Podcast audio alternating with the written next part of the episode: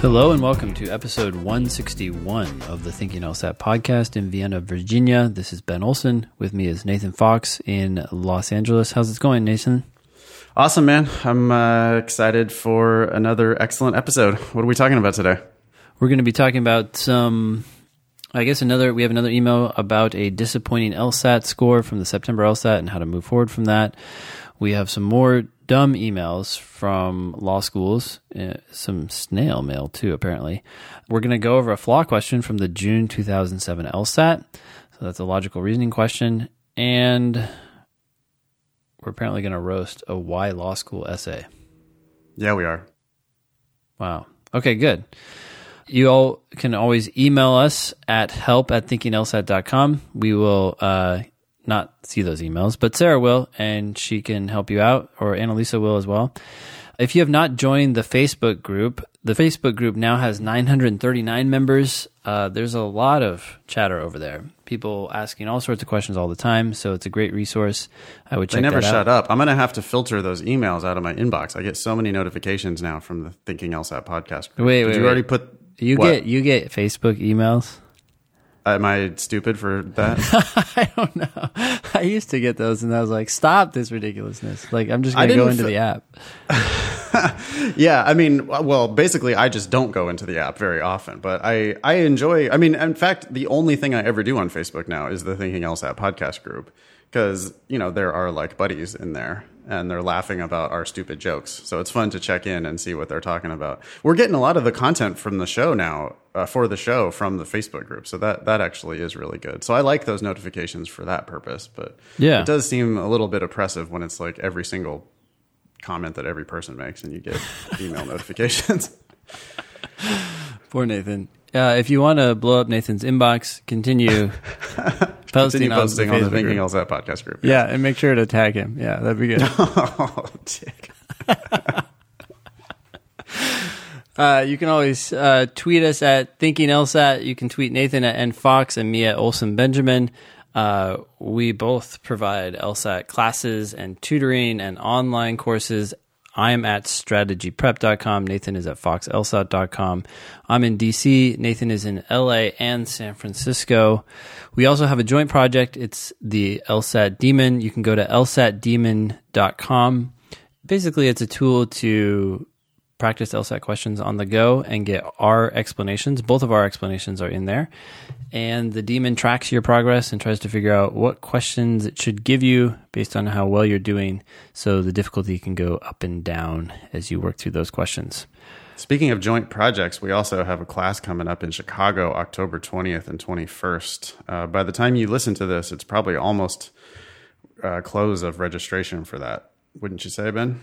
Yeah, it is getting close. That's going to be exciting. And then you said some cool places that we were going to go for eating, and I already forgot them, but I'm excited to go. And I will just depend on you to tell me where to go when we arrive. Yeah, I'll announce that via the Facebook group and an email out to everybody sometime before we go so that everybody knows where we're going to meet up for beers on Friday night. Yeah, and where is that again, the class? The class is at DePaul University, Lincoln Park Campus. It's a cool part of town on the north side up by Wrigleyville. The Cubs are in a one-game wildcard playoff, so the Cubs may or may not be in the playoffs. I'm hoping that the Cubs are going to still be sticking around in the playoffs because it'll be super fun to be in that part of the world while the Cubs are in the playoffs. Yeah, that's cool. Yeah. If you are familiar with your pre-law society or connected to it in any way, please have them connect with us. The email is podcast@thinkinglsat.com. Again, that's podcast@thinkinglsat.com. That's also for like newsletter. Like if you have a pre-law newsletter or sometimes like maybe your political science department has a newsletter that goes out that's popular, or maybe you just have an advisor, a pre-law advisor who you think could benefit from knowing us, please email podcast@thinkinglsat.com and we will send them some goodies so that we can introduce ourselves. Yeah. We've received a lot of reviews on iTunes. We have 344 ratings and 96 reviews. We appreciate it very much. If you like the show, just head over to iTunes. Hit 5 stars, Tell people why you like the show. The last five reviews are all good too. We got like five good ones in a row. So it's been, yeah, we need one of those, you know, those like workplace, 10 days since the last like decapitation or whatever signs that they have, you know? Oh those? Yeah. Sure. Yeah. Wow. That would be disturbing. We've got like 2 months since our last bad review on iTunes. So I'll try to say something super offensive today and we'll get that back to zero. All right. Yeah. Thank you. I appreciate that. Yeah, how many days? Yeah, that's a new stat that we should have on here.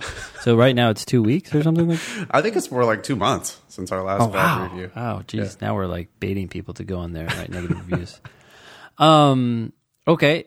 You can also listen to the podcast on YouTube if that's your thing. Right now there are 385 subscribers on YouTube. Unfortunately, you will not see either of us on YouTube. You will just see a nice Thinking LSAT logo, which is a kid in red glasses. By the way, that image is just a random stock photography image that we found at the very beginning of the show when we had no idea that people would actually subscribe to us. So hope you like that image. But I hope you like our theme music, which is also a random stock sound clip that we bought for like $10. Yeah. I picked it because I thought it sounded like Dr. Dre, and I'm a fan. So there you go. Okay, cool. We have 191 followers on Instagram. That is just our handle. Is that what they say? Our Instagram username is Thinking LSAT. Annalisa posts cool things there. She's becoming more active on that. I noticed the other day, and it's really neat. So thank you, Annalisa. You can also find me on Instagram at InnovatorBen or Nathan at foxlsat. We have 36 patrons donating on Patreon, $143 every month. That's very helpful. Thank you so much. That covers 14% of our monthly costs. We have now hit, this is a new stat. I like this. 1,028,630 downloads. So, by the way, does this count all downloads across all platforms or just iTunes? I think it's all downloads across all platforms. And then we have to do the multiplier. How many F-bombs per show? Say 4 F-bombs per show? Yeah, and we need to divide that by host, I think. So it's good, because that means you get half of them, and I that decreases my actual number. So let's say 4. No. I wasn't saying automatically. I was saying like divide out the data, right? So you want to say Nathan F-bombs and Ben F-bombs. That would be good. It's going to be something like 3 to 4 million Nathan F-bombs, and more like let's see. You've probably said it 4 times total. Well, no, wait, I think it is more than that, and you'll see if we had a graph, it would be this like plateau of zero forever. Then a huge spike in, it's a form of cheap therapy, you know, to deal with life changes. Awesome.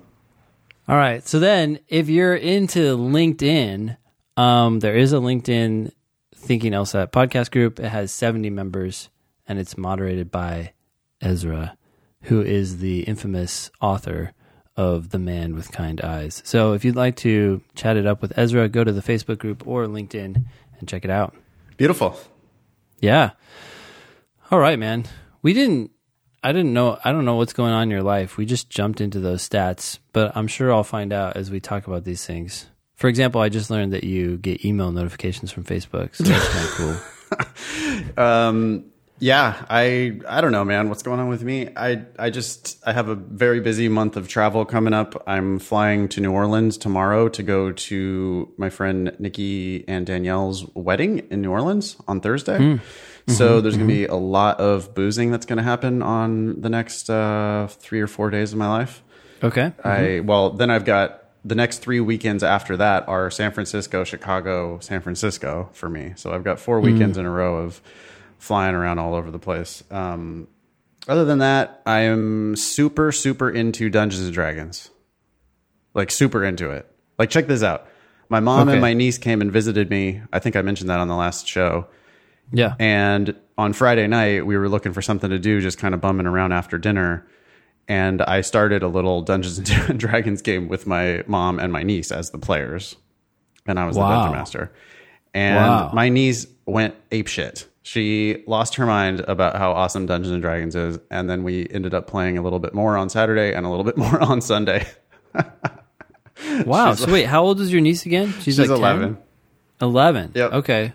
When you talk about Dungeons and Dragons, I think about my friend who ran a shop when we were in high school that sold those kind of cards. I think there's cards, right? Or something? You might be thinking of Magic. Oh, shoot. Okay, never mind.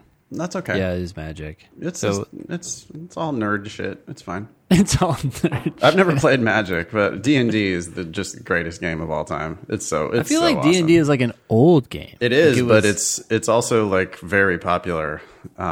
People It's having people a love. Resurgence or if has you, it been popular all along?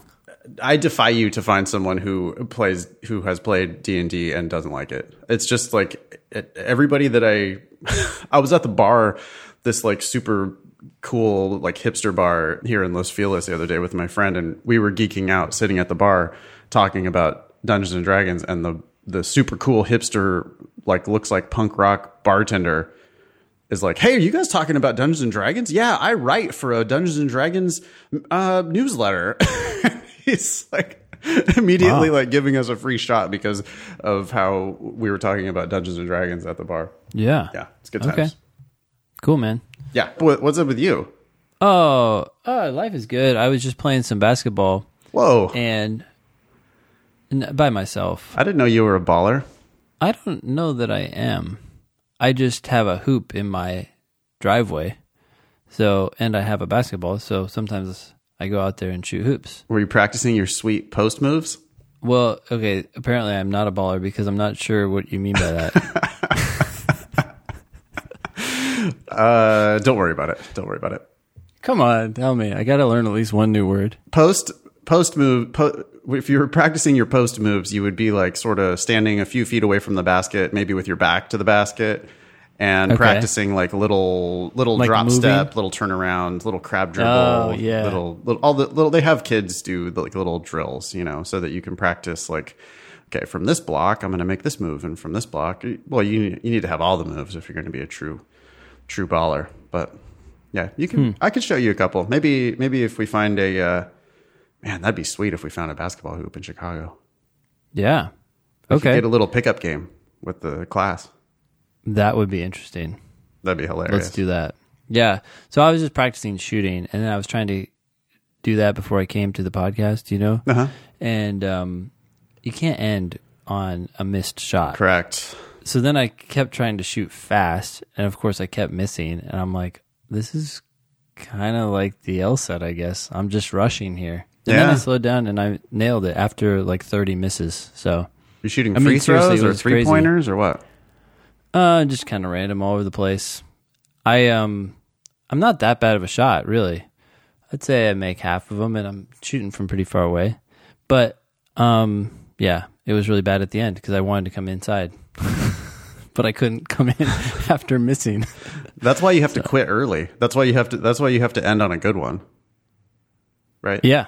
You make one or make a couple in a row and then just be like, yep, and then walk off. I'm done. Yep.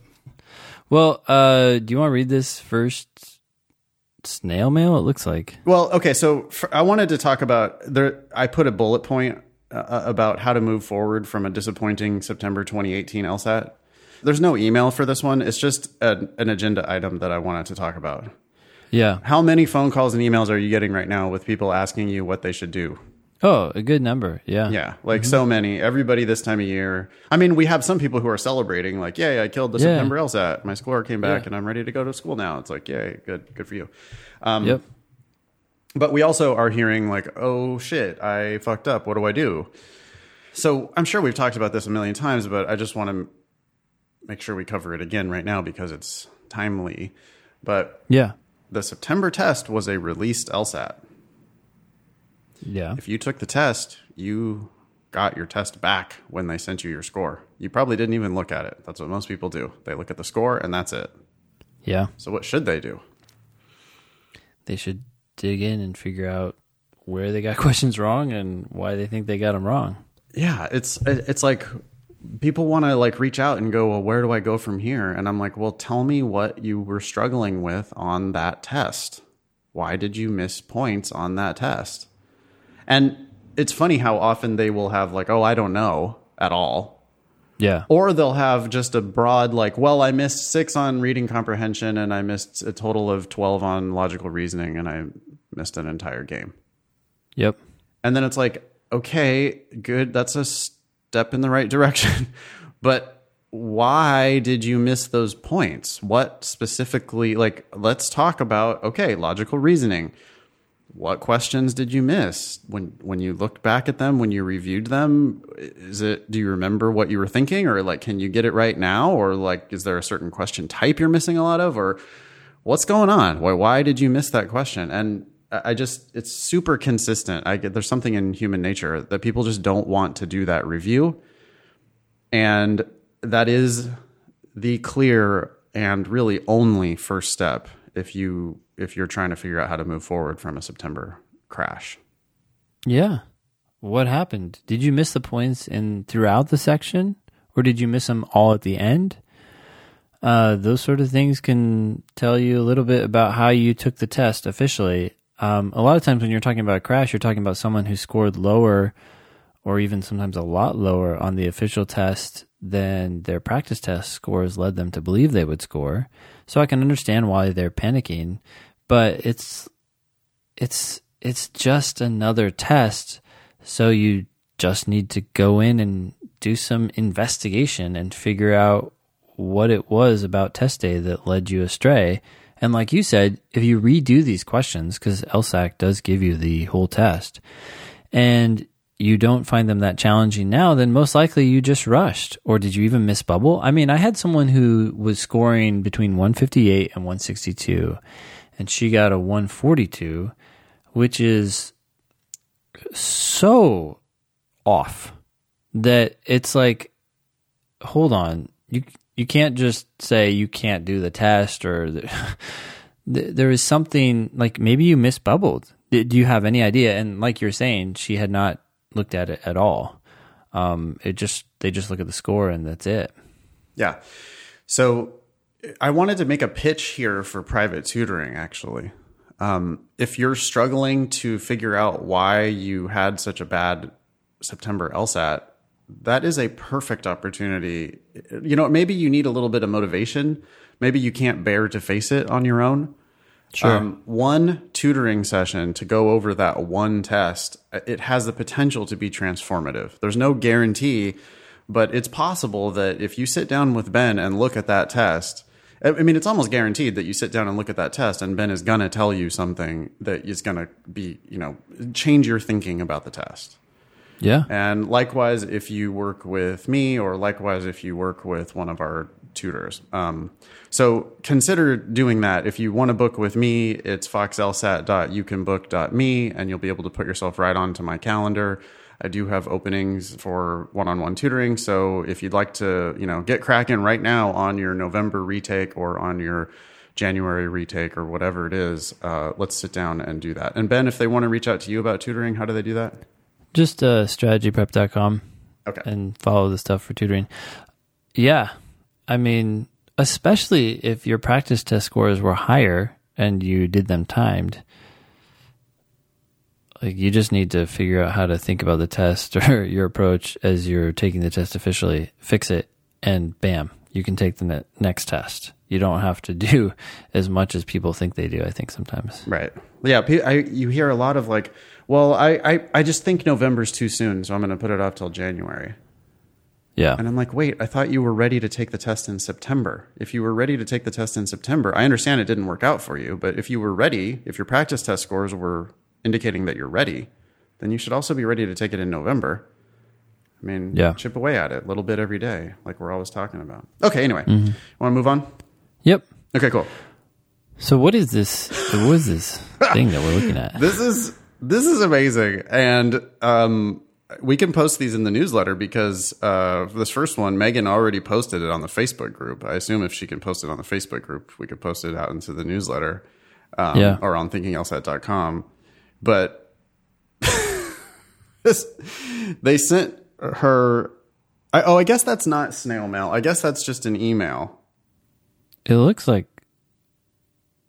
Oh, really? I thought this was snail mail. I thought this was like a pamphlet or something. This is email? Okay. Well, because that business card really confused me. Anyway, what we're looking at here, there's two images. Yeah. And what the fuck even is this? The first one is it's from Faulkner Law, which apparently is in Montgomery, Alabama. And it has Megan, her first and last name, and then it says attorney at law. And then it says her last name and lawoffice.com. And it's a business card. It was a fake business card. Yeah. I don't know. That's a stock photography. They didn't actually send that to her. That's just a like a randomly generated. Oh, no. I don't think that the business card was sent to her. I just think this maybe was printed. Oh, and then she photographed it? Yeah. I'm seeing the top of the page there, I think. Either way, it's just such a stupid little gimmick. Come to Faulkner Law and you could have a business card that looks like this. People on the Facebook group were busting on it, including the fact that it doesn't say Esquire, which probably any attorney would have on their business card. Yeah. Then the second thing is far more confusing. Yeah. It's... Is that her holding it? So now I think that might be a photograph of her holding this thing. Yeah. Which they sent her a pamphlet or a flyer, which looks like a door to an office. Oh, my goodness. But then it has the Faulkner Law logo on it. So then that ruins the illusion that it's a door, like an office door. That doesn't look like an office door if it says Faulkner Law, School of Law on it. And then the slogan at the bottom with open your door of opportunity. Someone thought they were clever. Open your door of opportunity. Exclamation point. Oh, shit. And they gave her a custom URL. Wow. They really, boy, they went. The marketing department at Faulkner Law is just going for it. How much does all this cost? Well, what do you think they're charging so much tuition for? Yeah. I mean, that's what you're getting for your money, because you're certainly not getting like actual, services. I don't know. Boy, it just feels like a big Ponzi scheme, huh? Big, or some weird big pyramid. Yeah. I mean, they figure if they can get one more student, they've paid for all this marketing effort. Yeah, absolutely. Yep. One person who's like dumb enough to be like, can you imagine being dumb enough to be like, holy shit, I could have a business card and an office door like that with my name on it. I'm going to go to Faulkner Law. Just what? I don't know. They're going to give me what I want. I want to be a lawyer. Yeah, weird. I'm going to be a big fancy lawyer with a business card and a door and everything. Okay, so that's one thing that they were laughing about on the Facebook group. Then the other thing is this next one from Andrew, posted it on the Facebook group, which is the entering class profile for Florida State University College of the Law. Yeah. And I just thought some of these stats were pretty funny. Yeah. They were specifically, they were laughing about 897 years of combined total years of work experience in the incoming class. Totally. I don't ever understand that. Like when people say, oh, come work with our team. We have a combined experience of over 50 years. It's like, what is, okay, great. Like there's 50 people here and they've all been working on this project for a year. That's not super helpful. It's how long the individuals have experience. Anyways, sorry, random. Oh, there's also, what has to be an error on here. It says first generation law, 15%. Yeah, that's crazy. What, 85% of your class are second-generation law students? 85% of the class is... Yeah, coming from... Their mom and dad are lawyers? No way. Yeah, so what does that mean? They're first generation, like, in this country? Or first generation graduate?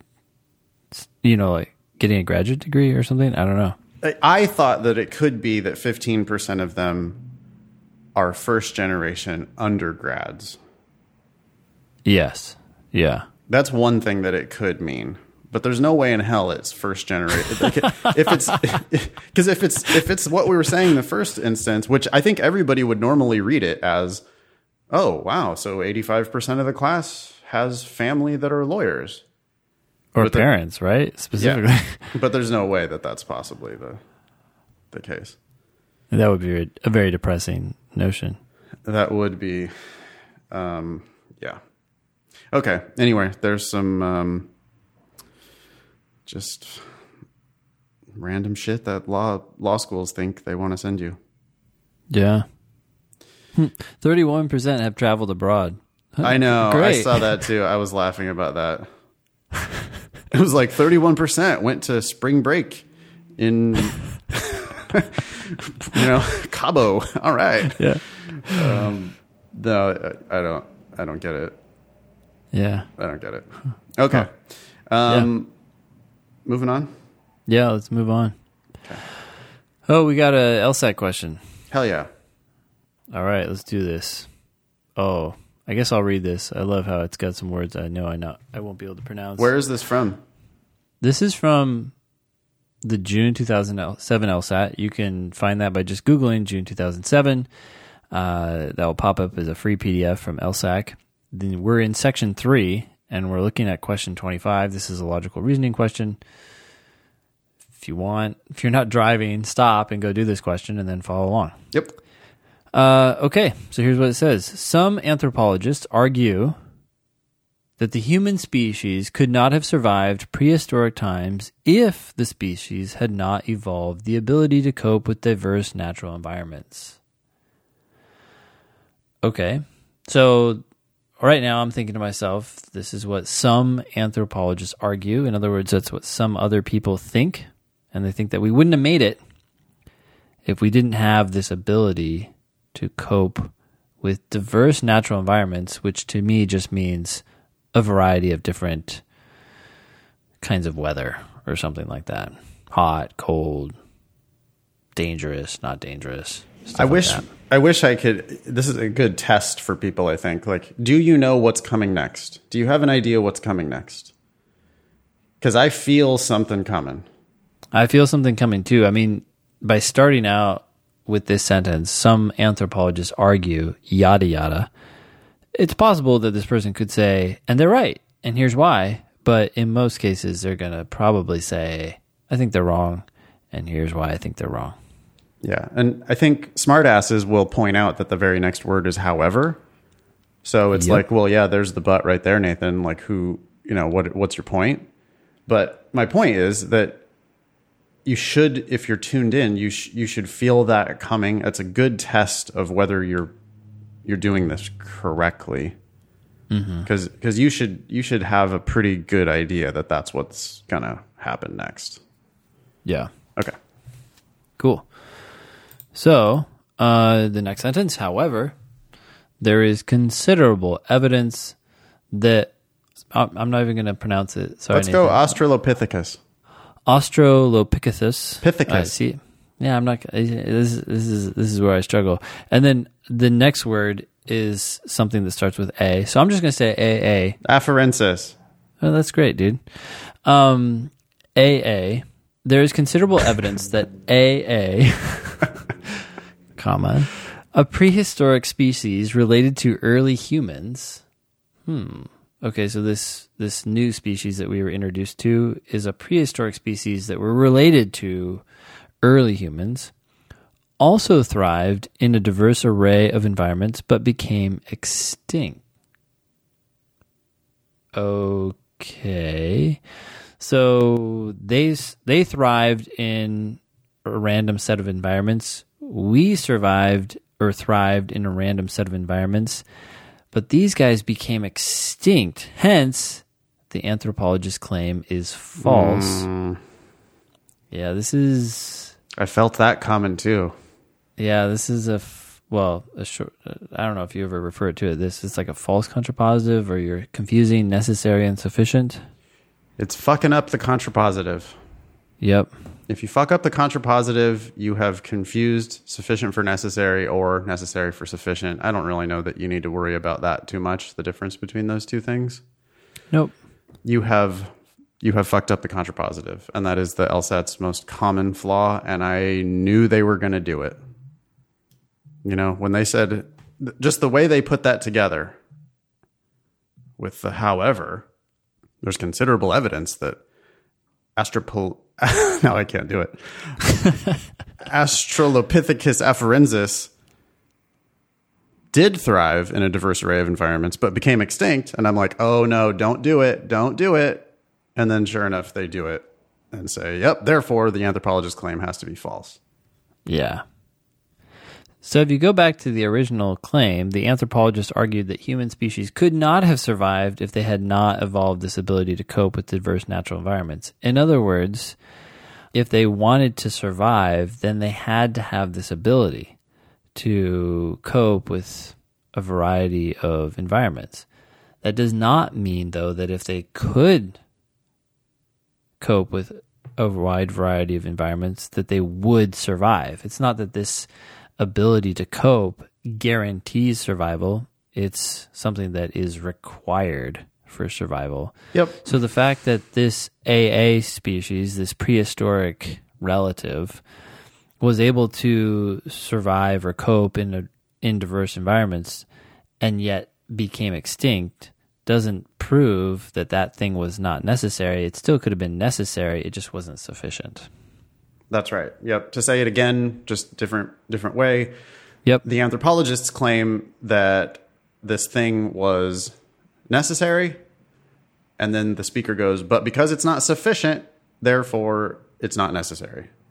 Yeah. And that makes no sense. It's just a fancy version of the LSAT's most common flaw, and this should be a relatively easy question if you're tuned into that most common flaw. Yeah. And one thing that can help here is that the first sentence or the first claim is in if-then form. It's not that claims that are in if-then form will always lead to this kind of flaw, confusing necessary and sufficient conditions. But, hey, it's certainly prone to do that because we have an if-then statement and the person messed it up. Well, I mean, they just do it on every single test. So, yes, you know, this happens very frequently. That's the first thing I think about when I see a conditional statement. Yeah, it's just like, okay, don't fuck it up now because you do it every single time. I mean, actually, I'm like, okay, I can't wait for you to fuck it up so that you can give me a free point. That's what this would be.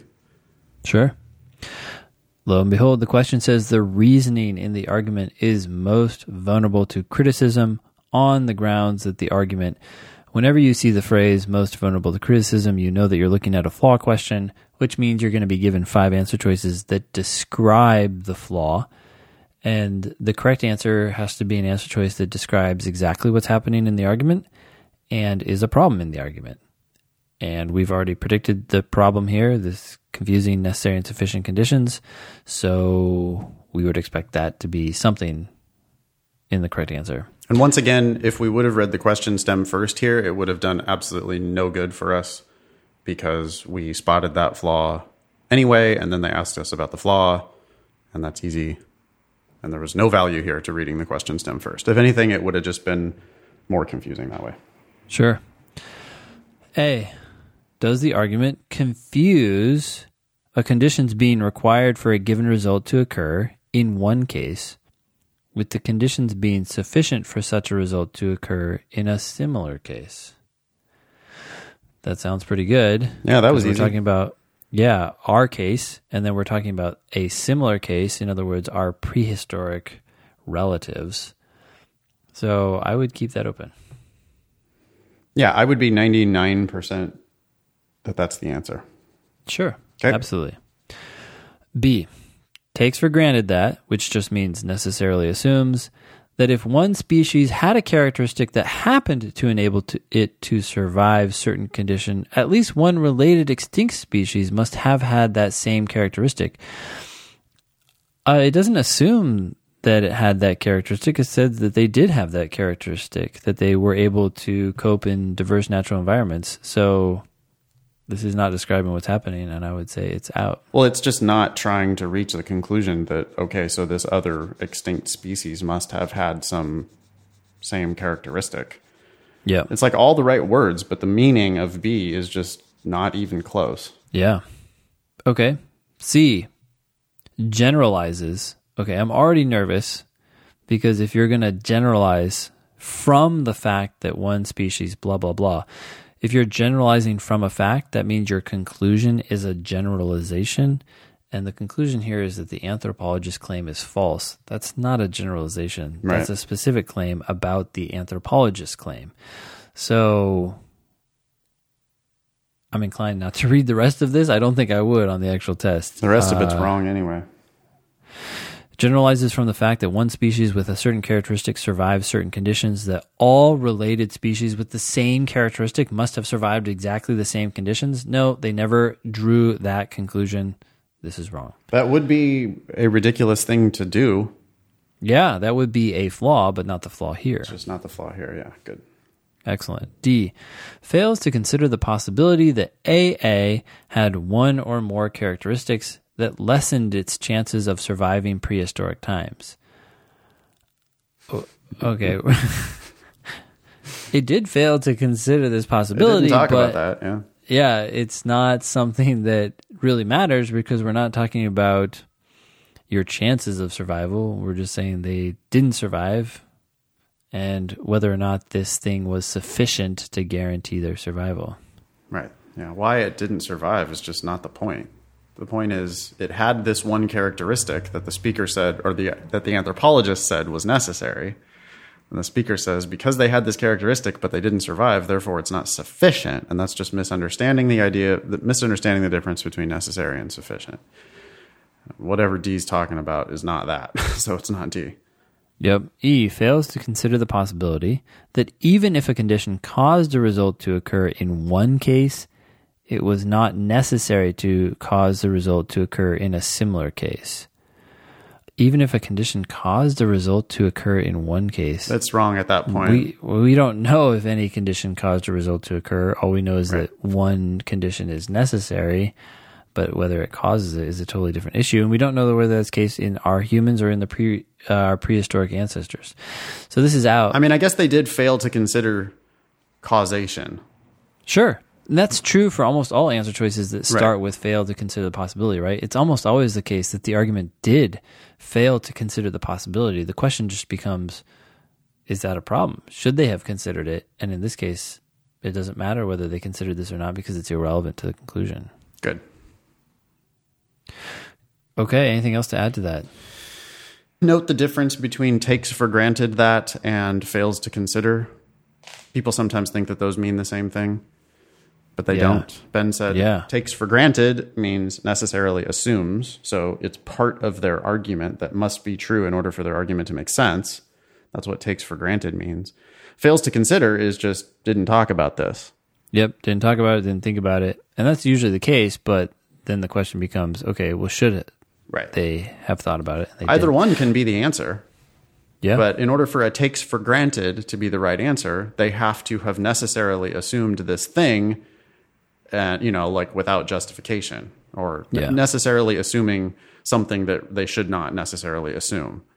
Yeah. In order for a fails to consider to be the answer, it's something that they didn't talk about that would be a big problem if it were true. So the big difference is, would this be a problem if it were true or would it be a problem if it were false? Yeah. Right? Yeah, it's like fails to consider the possibility answer choices are basically weakeners. Exactly. It's sort of like turns the question into a weakener if that's the correct answer. It's like, well, they didn't talk about this, and if it's true, it's a big problem. Yep. With takes for granted, it's, they necessarily assumed this, and if this is false, it's a problem. Yeah. And so you can get rid of takes for granted answer choices if they never even assumed it. You're like, well, no, they didn't assume this, so regardless this is of not whether part this is a bad assumption, it doesn't matter. It didn't happen. Yeah, you could just say this is not a necessary assumption of the argument. Like, this can be false without ruining the argument. They did not necessarily assume this. Same for answer choices that start with presumes without providing justification. Exact same thing. That's also takes for granted, yeah. Mm-hmm. Yeah. Yep. Cool. Good. All right, so the answer is A. Cool. That's that. Easy. I mean, the big ass takeaway from all that is, boy, you could have made that a much, much easier question if you would have just spotted that it was a sufficient and necessary flaw. Yeah. It's on every test. It's on every test multiple times. You have to get tuned into that. It's like free points. Yep.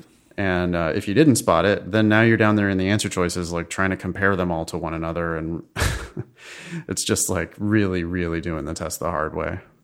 100%. I agree. Okay. Cool. Should we move on? Yeah. You want to take this one? Yes. It says, hey, Ben and Nathan. I posted in the Facebook group and received some feedback from numerous people wondering how to tackle the YX law school essays. I know it's not the most important factor, but I believe it can show that you genuinely want the school and could potentially bump you if you're an on-the-fence applicant. I attached my UC Irvine interest essay with the prompt below. If this makes it on the podcast, feel free to rip my essay to shreds and help a girl out. You can also use my name. If not, give some tips on what to do. Thanks. So here it is. This is for UC Irvine. And it says, the prompt is, we know that you have many options when applying to law school. Tell us why you are interested in the School of Law at the University of California, Irvine. What do you believe we have to offer you? What will you bring to the School of Law? How would your experiences and perspectives enhance and enrich the quality and breadth of our law school community? Please write a minimum of 350 words and a maximum of 500 words. It says, P.S. I'm a pretty tough crowd when it comes to humor, and you guys make me genuinely laugh my ass off. Thanks for making this whole process fun and stimulating. Sure. By the way, I hate this prompt. I do too. I was going to complain about it as well. What do you hate about it? I hate that there are so many questions. Like, yes. What do you want to know from me? You want to know why I want to go to your school, or do you want to know why you should want me? Or, like, these are two totally different questions. I mean, it's, in some ways they could overlap, but I don't know. Well, the first question, what do you believe we have to offer you? That's like, okay, clearly they want you to write about Irvine, UC Irvine Law specifically, and why you're picking that school. Yeah. So you're going to have to come up with some reasons. And, you know, to be honest, you're going to probably go on their website and pull up some shit about their school. That's exactly what it is. And so it kind of feels like a little, like a bit of a game. Like, have you looked at us that much more than our ranking? But really... all law schools are very similar, so does it matter that much? But let's break it down. Why are they asking this question? I think I know. To see if you're serious and therefore protect their yield? Yes. This seems to me to be obvious yield protection. They want to know if you're just applying to every school and you're going to deny them. They don't want to get shot down by you. Sure. They don't want their feelings hurt. Yeah. No, they want to protect their yield. And yield is, you know, how many of the people they admit, how many people actually go to their school. So they want to just see if you're willing to jump through this one extra hoop. Because look at how specific it is too, 350 words to 500 words. Mm-hmm. And they want you to mention Irvine. Yeah. So many people are not going to read that instruction. Many people aren't going to care about it enough to actually follow those instructions. Yeah. And so if they're on the fence about you, they're going to just deny you because, well, you didn't do our special essay. It's an easy way for them to try to filter out people who they think aren't going to say yes to them. Yeah. I kind of have a feeling it might have something to do with scholarship negotiations as well. Okay. Like if you tipped your hand here and said, I have a baby and my mom lives in Orange County and UCI is my only choice. Yeah. I think that might help your case for admissions, and it would probably also hurt your case for scholarships. Because you start looking like you can't go anywhere else. Yeah. Right? That's if you're a borderline scholarship candidate to begin with. Yeah. That makes sense. So that's that first question. What do you believe we have to offer you? Mm-hmm. But then Ben and I both got pissed when it said, what will you bring to the School of Law?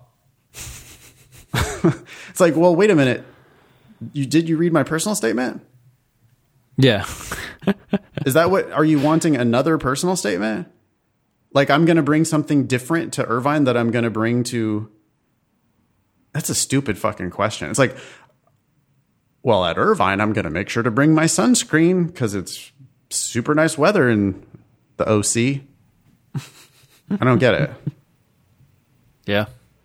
I'm going to make sure to bring my rich, white, entitled racism since the Orange County. Have you been to Orange County much, Ben? No. It's a weird place. Where did that... What? Oh, the OC is... It's weirdly conservative. It's... Okay. Like Irvine specifically is like... Sort of like... very police heavy. Like it's like very... it's very, very clean. Let's put it that way. Okay. Like it's just like got a reputation for being like super white and conservative. Okay. Anyway, I'm complaining about this dumb question. They're going from, I thought it was supposed to be about them. Now it's about me again. Yep. And then this third question, how would your experiences and perspectives enhance and enrich the quality and breadth of our law school community? That now sounds like they want a diversity statement. Or another personal statement. Yeah, what else do you have to say about yourself? This is just a writing tip, and I see it in the personal statements that we're reviewing, but people have trouble sometimes choosing, like, one of two words. And it's rarely the case that we need the completeness of having both words. So how would your experiences and perspectives enhance and enrich? Like, really? Not just enhance, yeah. Not just enrich, but enhance and enrich. As if one of those words adds meaning to this sentence that now I'm going to say more than I would have if it just said enhance. Enrich the quality and breadth of our law school community. Okay, just choose one of those words. Enhance, quality, or breadth. It doesn't really matter. And I see this in law school statements. People are like, what was the one I just saw yesterday? Someone that we were working with. I can't remember what they said, but it was kind of like quality and breadth. And it's like, you just choose one. Dude, and go with it. This is hilarious. They did it 3 times. In one sentence. Yeah. How would your experiences and perspectives... enhance and enrich the quality and breadth of our law school community. It's like, I mean, what the question really is how would your shit help our shit? Yep. You know, like what they're asking is and it's like, well, you just asked, what will you bring to the School of Law? Yeah. What they want to know what they're getting. What are we getting here? How are you going to make our community better? Done. Yeah. Yeah. They go into this lawyer speak. You know, it's like the no tampering with, disabling, or something else, the smoke detector in the lavatory on the plane. Yeah. It's like you could have just said, don't fuck with the smoke detector. Yeah, don't break it. You didn't need to say no tampering with, disabling, or whatever. It's like, come on. It's just lawyers. I wasn't disabling. I was just tampering. Or I was tampering, not disabling. Fucking lawyers, man. That's... Okay.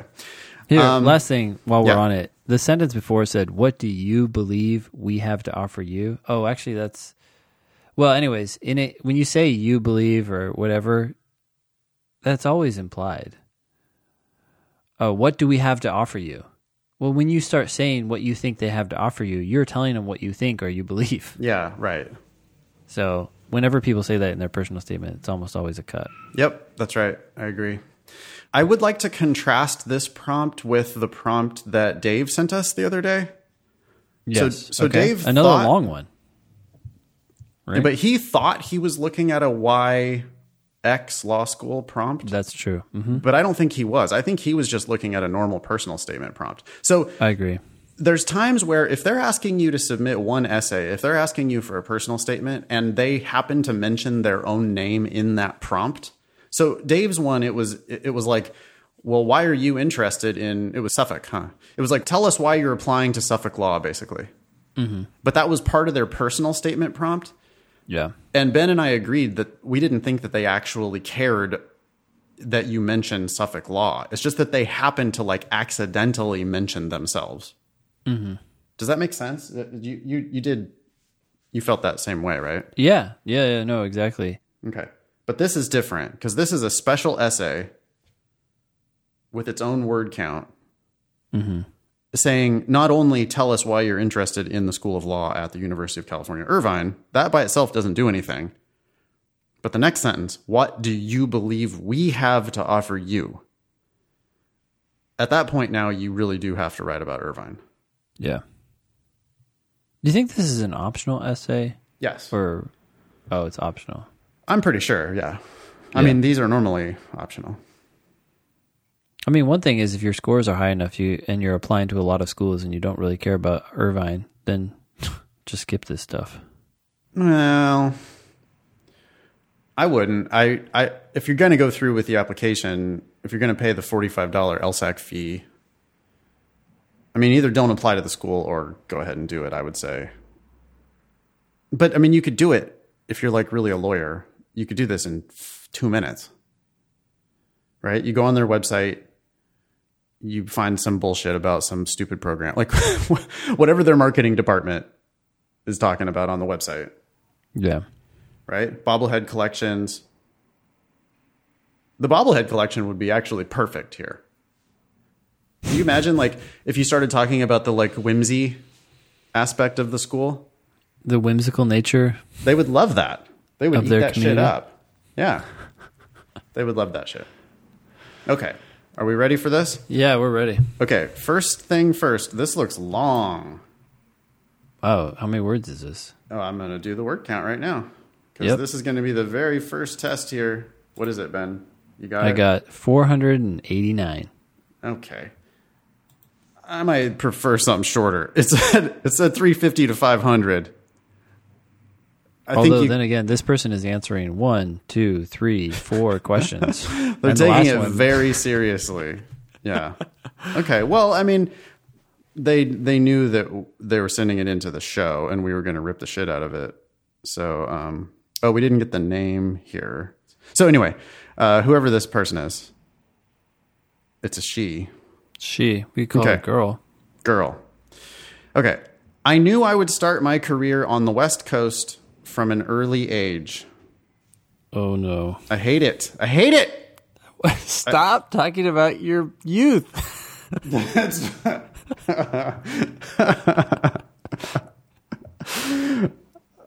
Irvine is on the West Coast, but there are dozens of schools on the West Coast. So that by itself doesn't really do much. And yeah, because you were a child. Oh my God. Okay. Cut that. All right, here we go. Being a Floridian, the first time I saw a 200-foot sequoia tree, I fell in love with California and everything the West had to offer. High taxes, droughts. Sorry, I was just thinking of things I love about my home state. I have to push back. I mean, sequoia trees, I don't think there's any sequoias in Orange County. I'm sorry. That's a Northern California thing, no? Well, you know, Sequoia National Park is kind of like south of Yosemite, and people go camping in Sequoia from here, but I think it's a solid 4-hour drive from Irvine. Okay. So if you say sequoias, I think the people in the office in Irvine are going to be like, what? Yeah. I'm thinking of redwoods, I guess, up north. But anyway, sorry. Yeah, sequoia is it's a brand of redwood. Oh, it is a redwood? Yeah. There we go. Yeah. That's why I'm confused. Okay. Got it. Being a Floridian, the first time I saw a 200-foot sequoia tree, I fell in love with California and everything the West had to offer. Coastal beaches, mountains, forests, snow, and everything in between. So why are you going to law school? Why not become a forest ranger? Yeah, but... Besides location, as my law school search narrowed, I zoned in on the University of California, Irvine, for the leading edge educational approaches and the rates of upward mobility, inspiring students to succeed no matter their backgrounds while simultaneously giving back to the community. That's not bad. That's just some probably bullshit boilerplate that you pulled off of their website or something. I'm sure they said that. Yeah. And anyway, they like to think that, whether or not it's true. They love to think leading edge educational approaches and rates of upward mobility and inspiring our students to succeed no matter their backgrounds while simultaneously giving back to the community. That they like to hear that about themselves. That's fine. Sure. What would be, I think, more impressive though, is if you could take their sort of vacuous BS and talk specifically about something that they're doing that's accomplishing these things, as opposed to just regurgitating marketing mumbo jumbo from their website. Because this is just what do they mean when they say leading edge? Do they mean cutting edge? Educational approaches? Yeah, leading edge is not a thing. And so, did you get this from their website? And if you drilled into their website, what educational approaches are they actually taking? Are they actually leading edge? I suspect many of them are not, but if there is one in there that is, talk about that. Or when they talk about rates of upward mobility, is there a particular group that they felt like they've been successful with? And are they actually successful with them compared to other law schools in their tier? Not that tiers are such a thing. I would really want to know, are they successful in these things that they claim to be successful? And talk about one that actually impresses you. You'll have more to say about it because you're impressed by it. Yeah. This next thing is actually a fact about the school, so that's good. The young age of the law school piqued my interest. And as I researched... Misspelled. I know. Yeah. Yeah, piqued. It's spelled here P-E-A-K-E-D. It's not correct.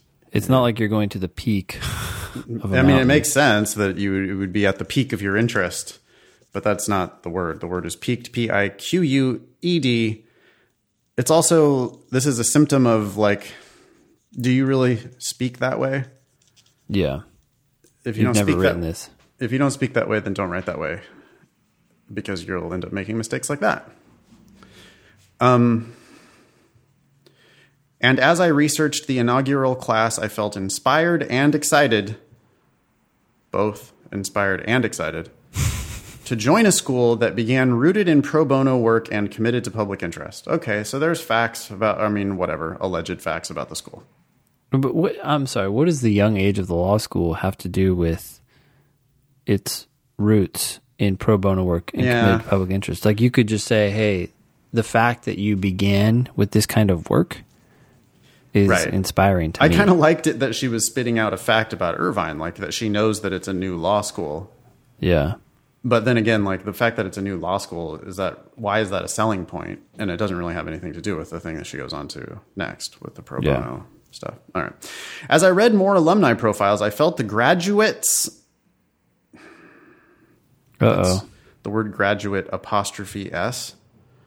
As I read more alumni profiles, I felt the graduate apostrophe S genuine appreciation for their education and fondness of their time spent at UCI Law.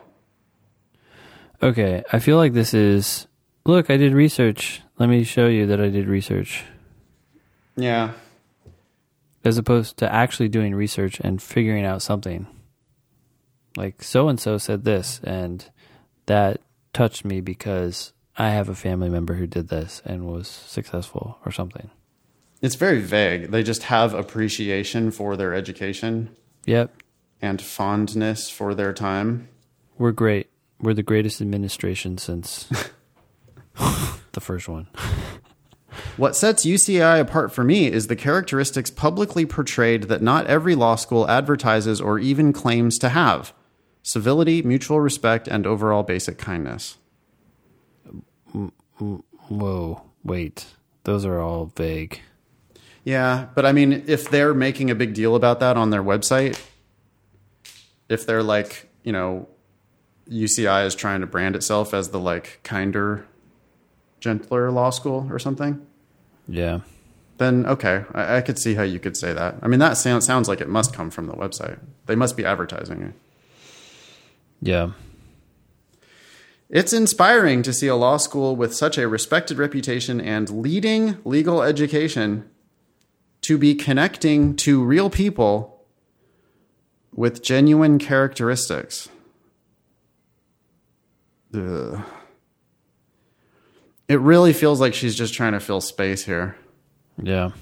It's like, keep it short. You got to cut this way down. Like, if it's 350 to 500, you just get it over 350. But you got to cut out a lot of this, just like filler. Or, I mean, dig into the substance. Like, why is she saying this? Did she see an example of this? I mean, I realize that they're not making the best argument for themselves because they're just talking in market speak and they're using general proclamations of their greatness. But if there really is greatness behind the proclamations, then go find one or two examples that illustrate that and talk about that and how that hit you. It'll be easy to talk about too because you'll actually feel, quote, inspired and excited to talk about that. Agreed. Yeah, there's no proper nouns in this first. I mean, there's no like, you didn't name a professor, you didn't name an alum, you didn't talk about any particular pro bono program. It's all just like these kind of platitudes and vagaries. Yeah. You did talk about tree, though. You saw a tree. That's true. We did get a sequoia in there. That's true, which unfortunately is hours and hours away. As a first-generation college student, I am dedicated and no perseverance. Wait, dude, you skipped a sentence, which has the same problem. Wait, what? The last sentence of the first paragraph. Believe UCI law can offer me a legal education that is not only intellectually challenging, but genuinely enjoyable. She's answering the what can we give you? Like what? What do you believe? Well, it's like, no shit. That's what I'm trying to get a JD. What do you think I'm trying to do? I think it'll be fun. Trying to get an education, and I wouldn't do it if I thought I was going to hate it. So that's why I'm here. Yeah. Okay. All right. That's vague again. As a first-generation college student, I am dedicated and no perseverance. So the list is broken. It's not parallel. I am dedicated and no perseverance. Yeah. I'm not even sure what that means. You know perseverance? Like you have... You know of it. I've heard of it. Yeah. My friend's got a whole lot. Saying you know something is like, if you say you like, I know hunger. If you say that, that's like you've been hungry before. Yeah. So I know perseverance is like you've been perseverant before. I guess, but it's just don't say that. Don't. Either way, this is just a claim, right? There's no evidence here. Yeah. I believe these traits are essential skills I can bring to UCI law, along with the intellectual curiosity that has motivated me to continue higher education. Okay, so she's clearly like, she's really following the directions here. Yeah. Which on the one hand, I want to give her credit for. But she just needs to tighten it way up and use more specifics and not all this just vague bullshit. Well, the other thing is you have to realize that when people ask you questions, they're not really asking you these questions directly. They're idiots. They don't realize that what they're really asking you to do is give them examples that show what they're asking you to say.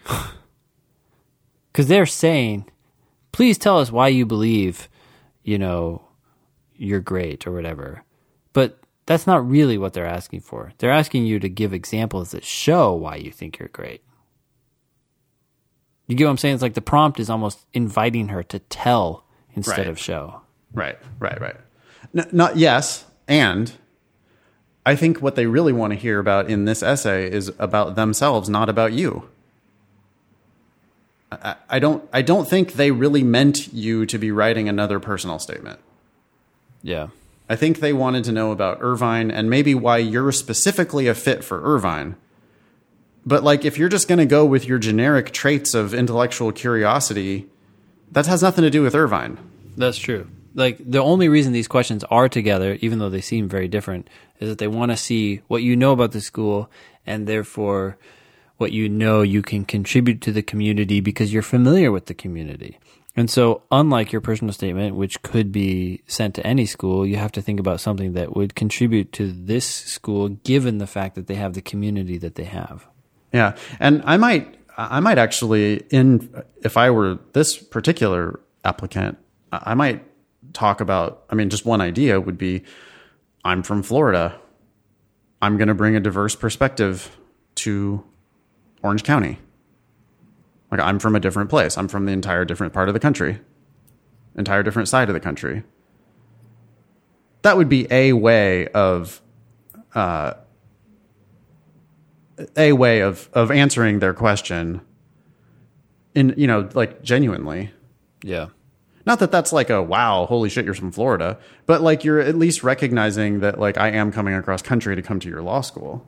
I was thinking that the school apparently prides itself on being kind or nice or whatever. Yeah. Choose one thing and then talk about how you would add to that characteristic of their community. And you Absolutely. Tell a story. Yeah. Yep. That would be great.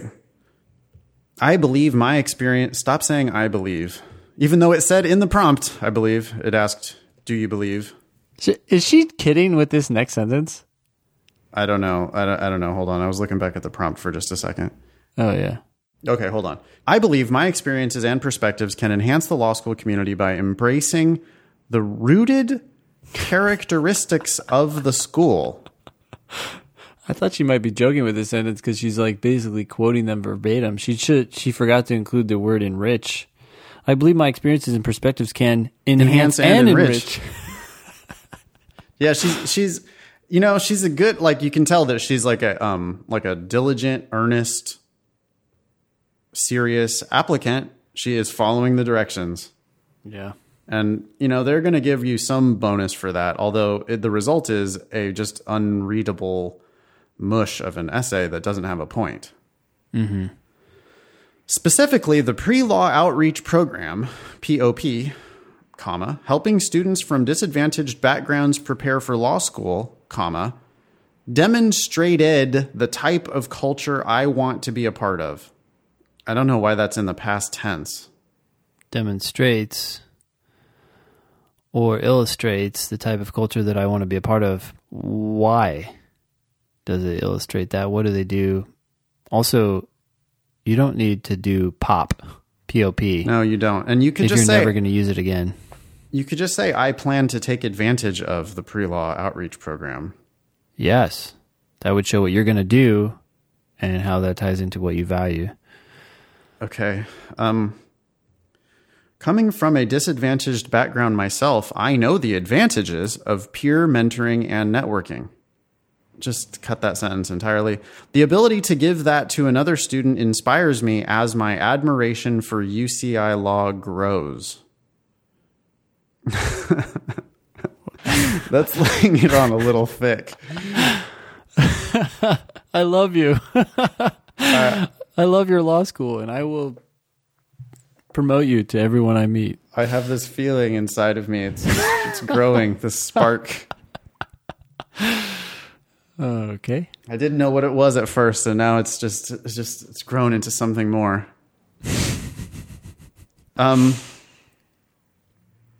Moreover, I hold in high regard UCI's interdisciplinary approach in their curriculum, recognizing and adapting to a changing world where law interacts and is dependent upon a variety of disciplines. Ooh. This whole thing is so vague and just generalizations. It's vague. That sentence is way too long. You're like, you notice, one tip is you should read your stuff out loud. And when you notice that you're like running out of breath at the end of a sentence... Mm-hmm. That means the sentence is too long. Yeah. Or if you get tripped up in your own sentence, that's a problem. You know, this sentence is just broken. Because the subject of the sentence is supposed to be I, right? Mm-hmm. Moreover, I hold in high regard UCI's interdisciplinary approach in their curriculum, comma, recognizing and adapting to a changing world. Wait, hold on. Who's doing the action here? Yeah, who's recognizing and who's adapting? You or the curriculum or the people who create the curriculum? And then it goes, in a changing world where law interacts and is dependent upon a variety of disciplines. So now law, we've got another subject popping up here. So first of all, the school is being described as having an interdisciplinary approach, and then the school is recognizing and adapting to a changing world where law interacts and is dependent upon. Now law is a subject. Law interacts and is dependent upon a variety of disciplines. What the fuck is that sentence? By the way, clear writing and clear thinking are deeply connected. So if you're having trouble articulating what you want to say, it's very possible that you don't know exactly what you want to say. You have some vague notion of what you think is going on. But if you're struggling to write that, it might be the case that you just need to think about what you're actually trying to say. Yeah, there's a concept. I mean, she's trying to answer all of their stupid questions in their stupid prompt. And I think she should focus on the first question. Why Irvine? Yeah. And I think she should answer that in one sentence and then flesh it out. And connect herself to that. But if you have a sincere response as to why you want or why you're impressed by them, that will inevitably or should connect to you in some way, shape, or form. Because if that is what is attracting you to them, there's something about it that relates to you. I am particularly attracted to UC Irvine because of the pre-law outreach program, period. Yep. I intend not only to benefit from this program before I start law school, but to give back to the UC Irvine community by participating as a peer mentor in my later years of school or whatever. Yeah. I was most impressed by so-and-so who did XYZ, as that's what happened to me, or that's similar to my background or something. I come from blah, blah, blah. And I know that Irvine's the environment of civility, mutual respect, and overall basic kindness will blah, blah, blah. All those sentences, by the way, are starting with the word I. Yeah. And not I believe. Just I am, I want, I plan, I will. That would be much better. Yeah, even that thing you quoted, civility, mutual respect, and overall basic kindness. This is, again, their problem with having trouble choosing a word. Just choose one word. Yeah, right. Pick one of them. Is it civility or respect or kindness? What do you... Same fucking difference. Yeah. Yeah. Yep, I agree. With my environmental science degree... I hope to bring to UCI Law a unique perspective of an environmental scientist and use my degree-specific knowledge to launch myself and my peers deeper into our work in the Environmental Law Clinic, learning different litigation and policy matters. Ugh. By the way, this is a random side note, but she references UCI Law a lot. You don't have to say their school name over and over again. You can also just say your school or the law school to vary it up. Yeah, she could definitely mix it up. I mean, you'd want to put it in there more than once probably for this type of essay, just because it's like it is a school-specific thing and they want to know that you're actually talking about them. But, I mean, you are. Also, when it says...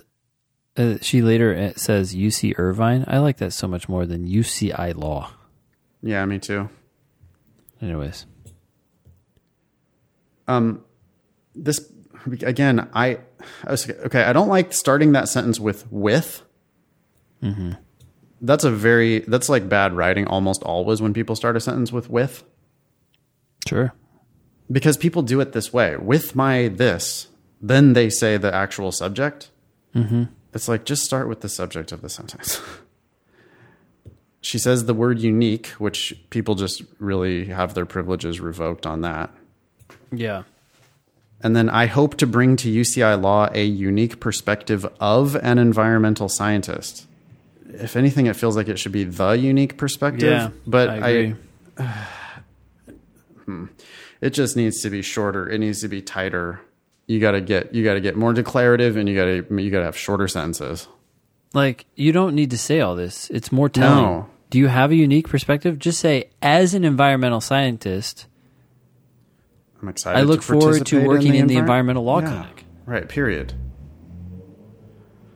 And this, like, comma, learning different litigation and policy matters. What is that? What is that even about? What are you doing? Are you just putting in words? The variety of issues in the clinic students were able to engage in, comma, enforcing the Clean Water Act, comma, assisting coastal communities for climate change, comma, and protecting desert lands against development and exploitation, comma, all helped solidify UC Irvine as my top law school choice. You want an essay, pick one of those things and write about it. And then pick another one and write about it. There's a ton of stuff in here. All the first, like, 2/3 of this essay are all vague mumbo jumbo. Here we actually have some details. What about these things did you actually like? Talk about those. That would say why you like the school, and they would tell us about you and how you fit into that school. I feel like this essay finally started and it's just ending. Yeah. Like the Environmental Law Clinic, we're learning about that right now, and we're learning about that she's an environmental scientist. I hate this sentence. I hate that the subject of this sentence is the variety of issues. Yeah. The variety of issues helped solidify UC Irvine as my top law school choice. Yeah, pick one. Really? Is it the variety of issues that they're doing that's what really helped? Boy, that variety. Yeah. It's really doing it for me? No, it's not. It's one thing. There's a thing there that you're passionate about or that you're experienced in. If accepted, I will happily join UCI Law immediately and begin my education with a school I believe fits my character, skill set, and intellectual curiosity best. Cut. Yeah, and also, like, why are you promising that you're going to just say yes right away? Please don't give me scholarship money. I'm ready. Right. That's like you tell your crush that you would just I would marry you right on the spot. Like, oh, if you gave me a chance, if you just would give me a date, I'll do anything for you. It's like, I'm not interested anymore. I think. Okay, so. Takeaways from all of this. Thank you very much for sending this in, girl without a name. We really appreciate it. It needs to be tightened up. It needs a thesis. I mean, it's like, go back to your, like, junior high days of writing, and when they, like, made you have a, like, thesis sentence, because this is all over the place, and it just doesn't, like. It doesn't, I don't know. What do you think, Ben? I agree.